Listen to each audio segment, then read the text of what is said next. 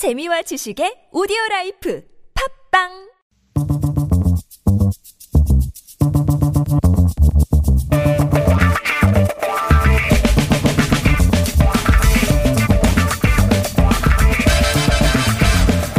매일매일 똑같은 하루하루 지루한 일상에서 벗어나서 잠깐 영화 속으로 도망쳐볼까요? 김송희의 영화엔 스타.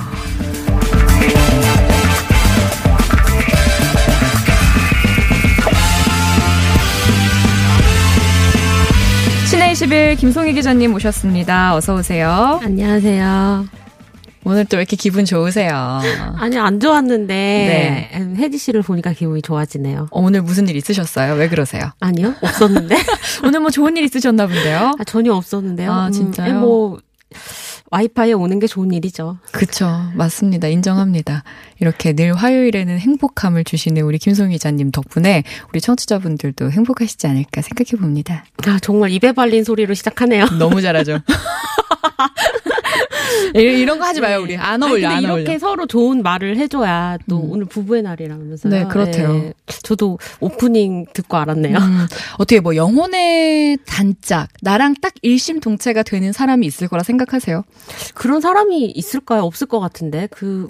그 의견이 다른 거를 서로 맞춰가면서 사는 음. 거겠죠. 음. 어 그러면 요거 여쭤볼게요.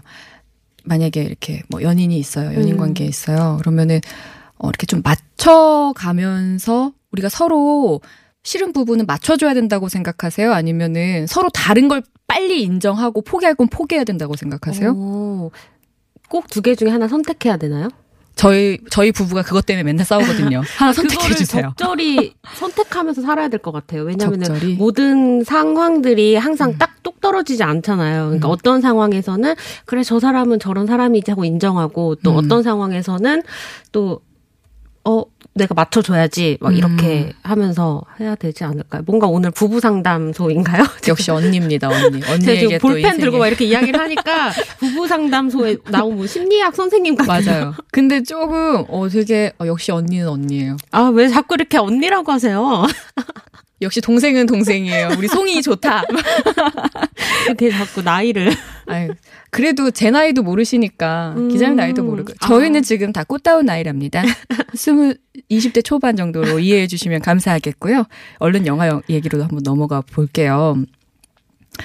아, 오늘은 어떤 영화 이야기 나눌까요? 음, 오늘도 음. 서로 굉장히 의견도 다르고 살아온 음. 삶의 방식도 다른 사람들이 모여서 좀 토론이나 이런 이야기를 통해서 대화를 통해서 그 의견을 좁혀나가는 그런 과정이 나오는 영화입니다. 음. 배심원들이라는 영화인데요. 어, 이거 잠깐 봤어요. 네. 나온 거 봤어요.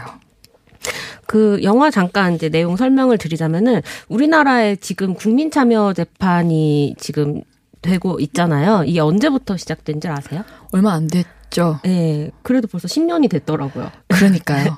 이천팔 년에 한국 최초의 국민참여 재판이 열리는데요. 이 첫 음. 번째 국민참여 재판이 이 영화의 배경입니다. 이제 그동안 이제 그 법 제도에서 없었던 배심원제를 음. 최초로 적용시키는 재판이다 보니까 미디어의 이목이 다 몰리고 이 재판을 배당받은 게 이제 김중겸이라는 여성 판사입니다. 음. 이 역할은 문소리 배우가 연기를 하는데요. 음. 판사 임용 후에 십팔 년 동안 형사 재판을 전담했을 정도로 굉장히 능력 있고 또 원칙에 준하는 원리 원칙에 준하는 판결을 내리는 강단 있는 판사로 유명한 사람인데 이게 이제 사법부에서도 굉장히 중요 하게 생각하는 첫 번째 국민참여 재판이고 여론에서도 막 그 판사가 지나갈 때마다 막 카메라가 다 몰려가지고 기억나요. 아, 어떻게 예. 생각하십니까? 음, 이렇게 막 음. 하는 그런 장면이 있어요. 그리고 이제 상사 이제 김중겸 판사도 어쨌든 판사라고 해도 직장인이기 때문에 상사가 있을 거잖아요. 음. 근데 이 상사도 계속 이제 부담을 주는 거예요. 이번에 너 그림 잘 만들어야 된다. 너 그래야 다음에 어 부장 달고 위로 쭉쭉 간다. 이렇게 하면서. 음. 근데 이번 사건도 이제 이 김중겸 판사는 특별하게 생각하지 않고 내가 하던 대로 묵묵하게 진행을 할 뿐인데 음. 일단 여덟 명의 배심원을 뽑아야 돼. 잖아요. 네. 근데 그 중에서 여덟 번째로 배심원단에 들어간 게 바로 스물여덟 살 청년인 권남우입니다. 이제 음. 이 권남우 역할은 어, 박형식 배우가 연기를 하고요. 음. 이 여덟 명은 서로 다 직업도 모르고 나이도 모르는데 누가 봐도 와, 연령이나 어, 성별 같은 걸 굉장히 고르게 분포를 하려고 음. 뽑았구나라는 게 보여요. 그리고 이 여덟 명이 모여서 이제 어떤 재판을 하게 되냐면은 이미 유죄가 확정된 가해자의 양형 재판에 참여하게 됩니다. 이 사건은 말다툼 끝에서 이제 어머니를 죽였다는 살해 혐의로 기소된 피의자가 있는 사건인데요. 음. 뭐 이미 자백도 했기 때문에 유죄가 확실시되어 있고 대신 몇 년을 줄 것인가를 이 배심원들이 결정을 해야 돼요. 음. 근데 재판을 진행하다가 갑자기 이 피의자가 나는 그렇게 하지 않았다라고 하면서 공소 사실을 이제 부인하는 거예요. 음. 그러면서 이제 갑자기 유무죄를 결정해야 되는 재판으로 판이 바뀌게 되는 음. 거죠.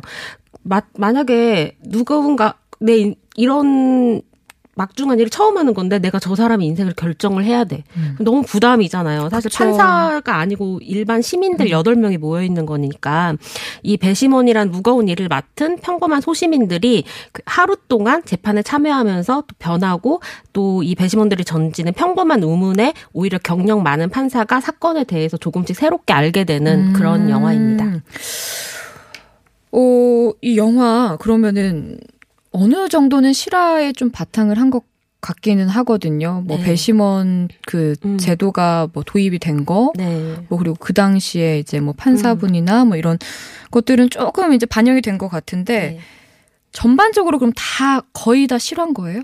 실화 뭐 백 퍼센트 실화는 아니고요. 음. 이 감독님이 시나리오를 쓰시면서 이제 판 전직 판사분이 하는 이제 수업을 한 뭐 몇 달 동안 또 들으시고 판사분들도 음. 실제로 굉장히 많이 만나고 그 오백 건이 넘는 사례를 다 이제 다 공부를 하셨다고 해요. 근데 어. 실제 우리나라 최초의 국민참여재판은 이 존속 살해 사건이 아니라 그 강도 사건 음. 재판이었어요. 이게 이제 대구에서 열린 재판이었는데 음. 실제 첫 번째 국민참여재판에서는 이제 강도가 할머니를 폭행한 사건이었는데 이제 시나리오를 쓴 홍승환 감독이 이 사건을 영화로 다루기에는 좀 부적절하다라고 네. 판단을 해서 좀 모든 사람들이 어, 감정을 이입할 수 있고 또 영화에서 약간 반전이나 아니면은 음. 그 사건의 실마리를 계속 찾아갈 수 있는 사건을 찾다가 이제 그 같은 해에 열렸던 존속살해 사건에서 이제 아이디어를 얻어서 내용을 바꾼 거죠. 음. 근데 이 영화가 영화하고 비슷한 사건이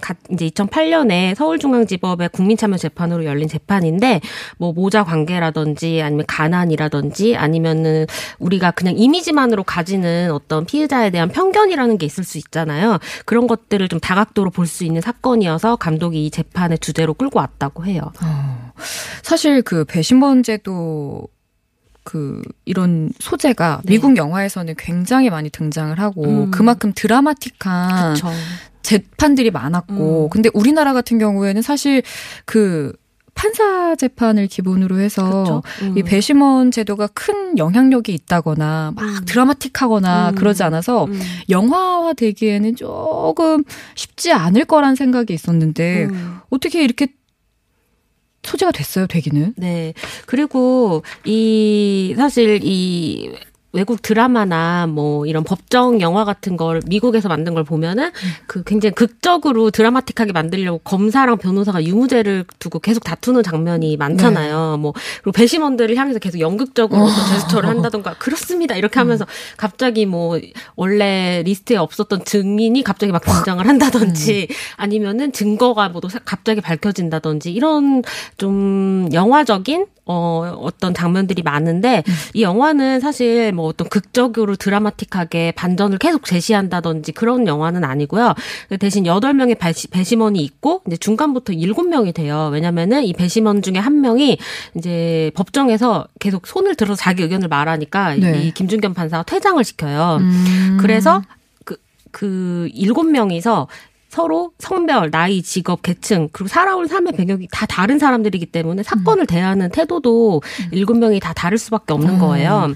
사실 이 배심원들이 전문 법조인이 아니기 때문에 이 배심원들이 저희 사건 기록을 좀 보고 싶습니다. 이러니까 사람들이 원, 뭐 원하니까 갖다는 줘야지라고 하면서 근데 자기들이 보면 뭘 알아? 막 그래요. 음. 왜냐하면 일반인이잖아요. 음. 그래서 이 변호사나 검사들 입장에서는 전문가가 아니라고 생각하는 어떤 그런 마음을 가지고 영화에서 처음 시작을 하는데 음.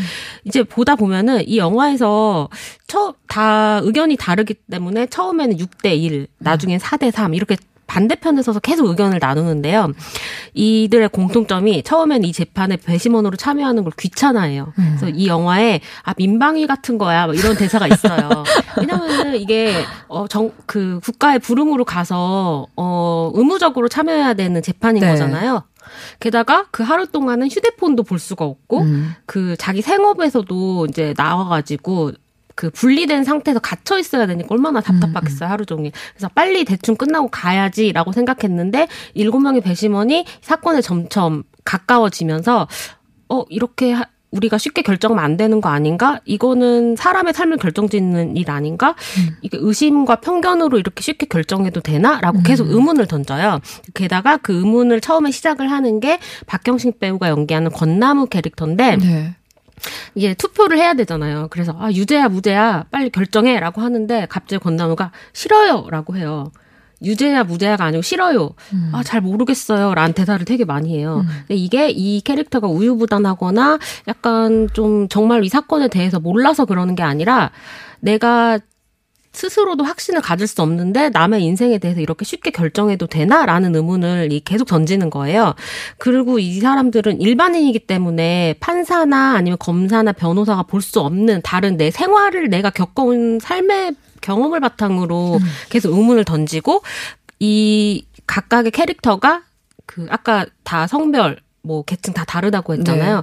이 여덟 명으로 시작한 이 배심원들의 캐릭터가 다 달라요. 음. 이 서로 다른 성격의 인물들이 모여서 대사를 주고받는 것만으로 전혀 긴장감이 떨어지지 않게 음. 법정 영화를 만들었다는 게 이 영화의 굉장히 매력적인 부분인 것 같아요. 와, 이 시나리오가 굉장히 탄탄해야 되겠네요. 네, 구성도 굉장히 그렇지만 제가 되게 이 영화를 꼭 오늘 좀 추천을 해야겠다라고 생각한 게 균형 감각이 되게 좋다는 생각이 음. 들었어요. 그러니까 왜 재판을 받는 피의자나 피해자나 뭐 그들의 사연 뭐 이런 것들이 있기 때문에 그 영화를 만든 사람 입장에서는 관객을 좀 울리고 싶다. 음. 관객한테 반전을 주고 싶다. 이런 욕심이 있을 수 있잖아요.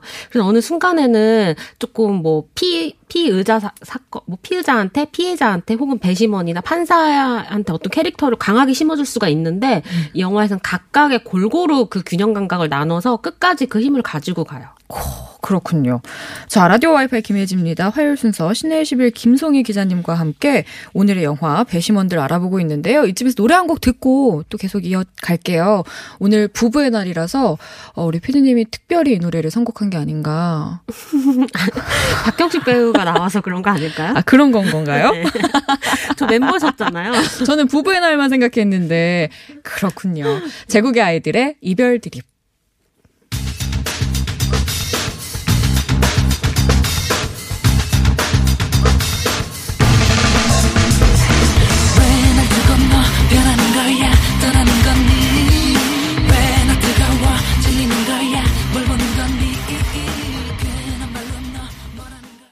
고맙습니다. 아, 김송희 기자님과 함께 오늘은 배심원들 이야기 나누고 있는데요. 우리가 처음에 평소랑 다르게 좀 좋은 얘기 많이 해서 그런가? 하나 육오일이 번님께서 새 프로그램인가요? 한지 몇 달 되지 않았나요? 그러니까 저희 꽤 되지 않았나요? 지금 얼, 언제부터 시작했는지 갑자기 생각이 안 나는데 아무튼 새 프로그램 아니고요. 저희는 좀 됐습니다. 네. 심지어 오늘 소개할 배우분을 이 같은 코너에서 벌써 두 번째 소개할 정도로 약간 음. 역사 있는 프로그램. 네, 맞습니다. 네, 그렇습니다. 라디오 와이파이란 그런 프로그램입니다만 자 오늘의 스타 알아보도록 하죠. 오늘의 스타는요? 아 오늘의 스타는 뭐 문소리 배우입니다. 아 네. 아까 판사 역할을 했다던 네. 문소리 배우. 뭐 말이 필요 없죠. 그쵸. 그리고 너무 판사에 잘 어울리실 것 같지 않아요? 그냥 평소 생활도 판사스러우실 것 같아요, 왠지. 어떤 평소에 우리가 딱 문소리 배우를 생각하면은 어떤 똑부러질 것 같은 음. 그리고 자기 의견 되게 가, 명확하게 말을 할, 하는 그런 배우의 이미지가 있잖아요. 냉철한 눈빛. 네. 그리고 뭐 그동안에 그런 또 현명하고 어떤 딱 강단 있는 그런 역할을 또 많이 하셨기 때문에 음. 근데 이 영화에서도 이제 소시민으로 구성된 여덟 명의 배심원을 잘 끌고 가야 되는 김중겸 판사 역할인데 네. 그 문소리 배우가 이제 이 제가 아까 잠깐 얘기했지만 우리 이전에 영화앤스타 코너에서 이미 오늘의 스타로 다룬 적이 있더라고요. 네. 그때는 이제 군산이라는 영화에서였는데 그러니까 이 그래서 뭐 박형식 배우를 오늘 좀 말씀을 드려볼까라고도 생각을 했는데 음. 사실 박형식 배우가 이 배심원들이 상업영화로는 첫 영화예요. 그래서 앞으로 또 소개할 기회가 많이 있을 것 같아서 음. 오늘은 다시 좀 문소리 배우 이야기를 좀 해보려고 합니다. 네. 문소리 배우는 뭐 워낙 영화도 음. 많이 만들어냈잖아요. 네. 그중에서 문소리 배우의 매력을 흠뻑 느낄 수 있는 영화가 있다면 어떤 게 있을까요? 뭐 감독 또 하시거든요. 음. 본인이 감독이자 또 직접 출연도 하신 여배우는 오늘도라는 영화를 보시면 좋을 것 같아요. 음. 근데 이제 오늘 소개했던 영화에서 문소리 배우 연기를 잠깐 얘기를 하자면은 사실 좀 배우로서 그 캐릭터를 연기할 때 그 캐릭터가 그동안 어떻게 살아왔고 집에서는 어떤 모습이고 뭐 남편이나 아이와 있을 때 어떤 모습인지 그런 사생활의 모습을 보여주는 장면이 있으면 연기하기가 한결 쉽잖아요. 음. 근데 이 영화에는 김중겸 판사의 사생활의 모습이 한 번도 안 나와요. 음. 그러니까 재판정에서 그냥 이렇게 판사석에 앉아만 있는 역할인 거예요. 그러다 보니까 대사로만 계속 연기를 해야 되고 판사석에 앉아서 이렇게 몸을 움직일 수도 없잖아요. 그래서 제스처도 거의 없는 역할인데 그 목소리를 낼 때마다 그냥 딱 이미 위험이 있는 판사처럼 보이는 거예요. 음. 이 역가, 역할을 하기 전에 이미 그 여성 판사 다섯 분 정도를 직접 만나고 대화를 좀 많이 나눠봤다고 하시더라고요. 그리고 이제 문소리 배우가 이 판사들을 직접 만나서 느낀 게 아, 전문직 여성이고 전문직에서 오랫동안 일해온 사람들이고 굉장히 엄격한 이미지가 있다라는 느낌을 받으셨대요. 음. 그리고 판사석에 앉았을 때 막 목소리를 내는데 목소리가 막 이렇게 흔들린다던가 음. 그러면은 믿음을 주기가 어렵잖아요. 그래서 무엇보다도 안정적이고 신뢰감 있는 톤으로 한 톤으로 계속 말을 해야겠다라는 생각을 하셨다고 하더라고요. 근데 이 강경한 이미지 그리고 똑똑하고 원리원칙에 딱 준해서 판결을 내리고 그렇지만 좀 다감한 면도 마음속에 있고 어, 내가 조금 부족한 면을 다른 사람을 통해서 받아들일 줄 아는 그런 열린 이미지의 역할을 음. 이 문소리 배우가 이 안에서 하고 보고 있으면은 문소리가 김중겸이란 판사를 통해서 보이기도 해요. 배우가 조금씩 보이지만 이미 우리는 이 영화를 볼 때 판사석에 앉아서 입을 열고 대사를 하는 문소리를 볼 때부터 아, 저 사람이 저 자리에서 진짜 십팔 년 동안 판사 역할을 한 사람이다라는 음. 좀 신뢰를 가지면서 영화를 보게 되죠. 그렇군요. 그 한 자리에서 비슷한 톤으로 연기를 네. 굳건히 해나가는 그것도 음. 사실 쉽지 않을 것 같은데 그쵸. 어떻게 해내는지 참 궁금해서 이 영화 보고 싶다는 생각이 들고요.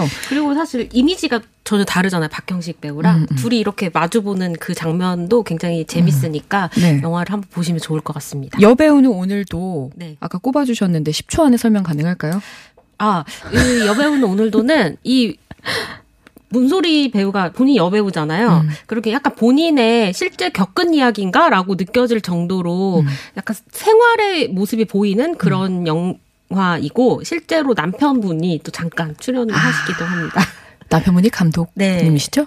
어, 이 영화의 감독은 아니고 네. 아무튼 잠깐 출연하신다는 깨알 정보까지 잘 들었습니다. 오늘 여기서 마무리할게요. 다음 주에 뵙겠습니다. 감사합니다. 네. 저도 여기서 인사드릴게요. 오늘 끝곡은요. 휘성의 사랑은 맛있다 들려드릴게요. 아, 요 오늘 문자 하나 소개해드리고 끝났어야 됐는데 진짜 주옥 같은 문자 하나 왔거든요. 해도 돼요? 노래 그냥 주셔도 되고요. 다시 깃털을 고르고 님께서요. 오늘 아까 부부애나 잠깐 얘기하면서 시작하면서 그 얘기 드렸었더니 유전적으로 동일한 일란성 쌍둥이로 이제껏 살아봐도 동생님과 저도 살짝 다르게 생각하고 다르게 살아가고 있습니다. 일란성 쌍둥이 딸 두 녀석을 봐도 서로 다르게 자라나더군요. 서로 같지만 서로 다르게 함께 서서 가벼운 악수, 간혹 애틋한 안아줌으로 살아가야죠. 라는 문자 주셨습니다. 어, 시 같네요. 그쵸? 아까 인사드렸는데 또 나, 등장하셨어. 어. 아, 너무 문자가 주옥 같아서 그만. 그죠? 그러니까 서로 다른 사람들끼리 어떻게 살아가야 되는가에 대한 그 질문에 명답을 주신 것 같아서 감사하다는 인사 드립니다. 다시 깃털을 고르고님, 오늘 편안한 밤 보내시고 여러분 모두 편안한 밤 보내시길 바랍니다. 내일 뵙겠습니다. 만납니다. 상상만으로도 눈부신 낭만의 시작. 한 잔의 진한 설레임의 향기가 온몸으로 퍼지는 화상의 시간. 슬며시 두 볼이 붉어진 옆니들이 단풍잎새처럼 느껴질 쓸쓸함이란 씨앗의 빛.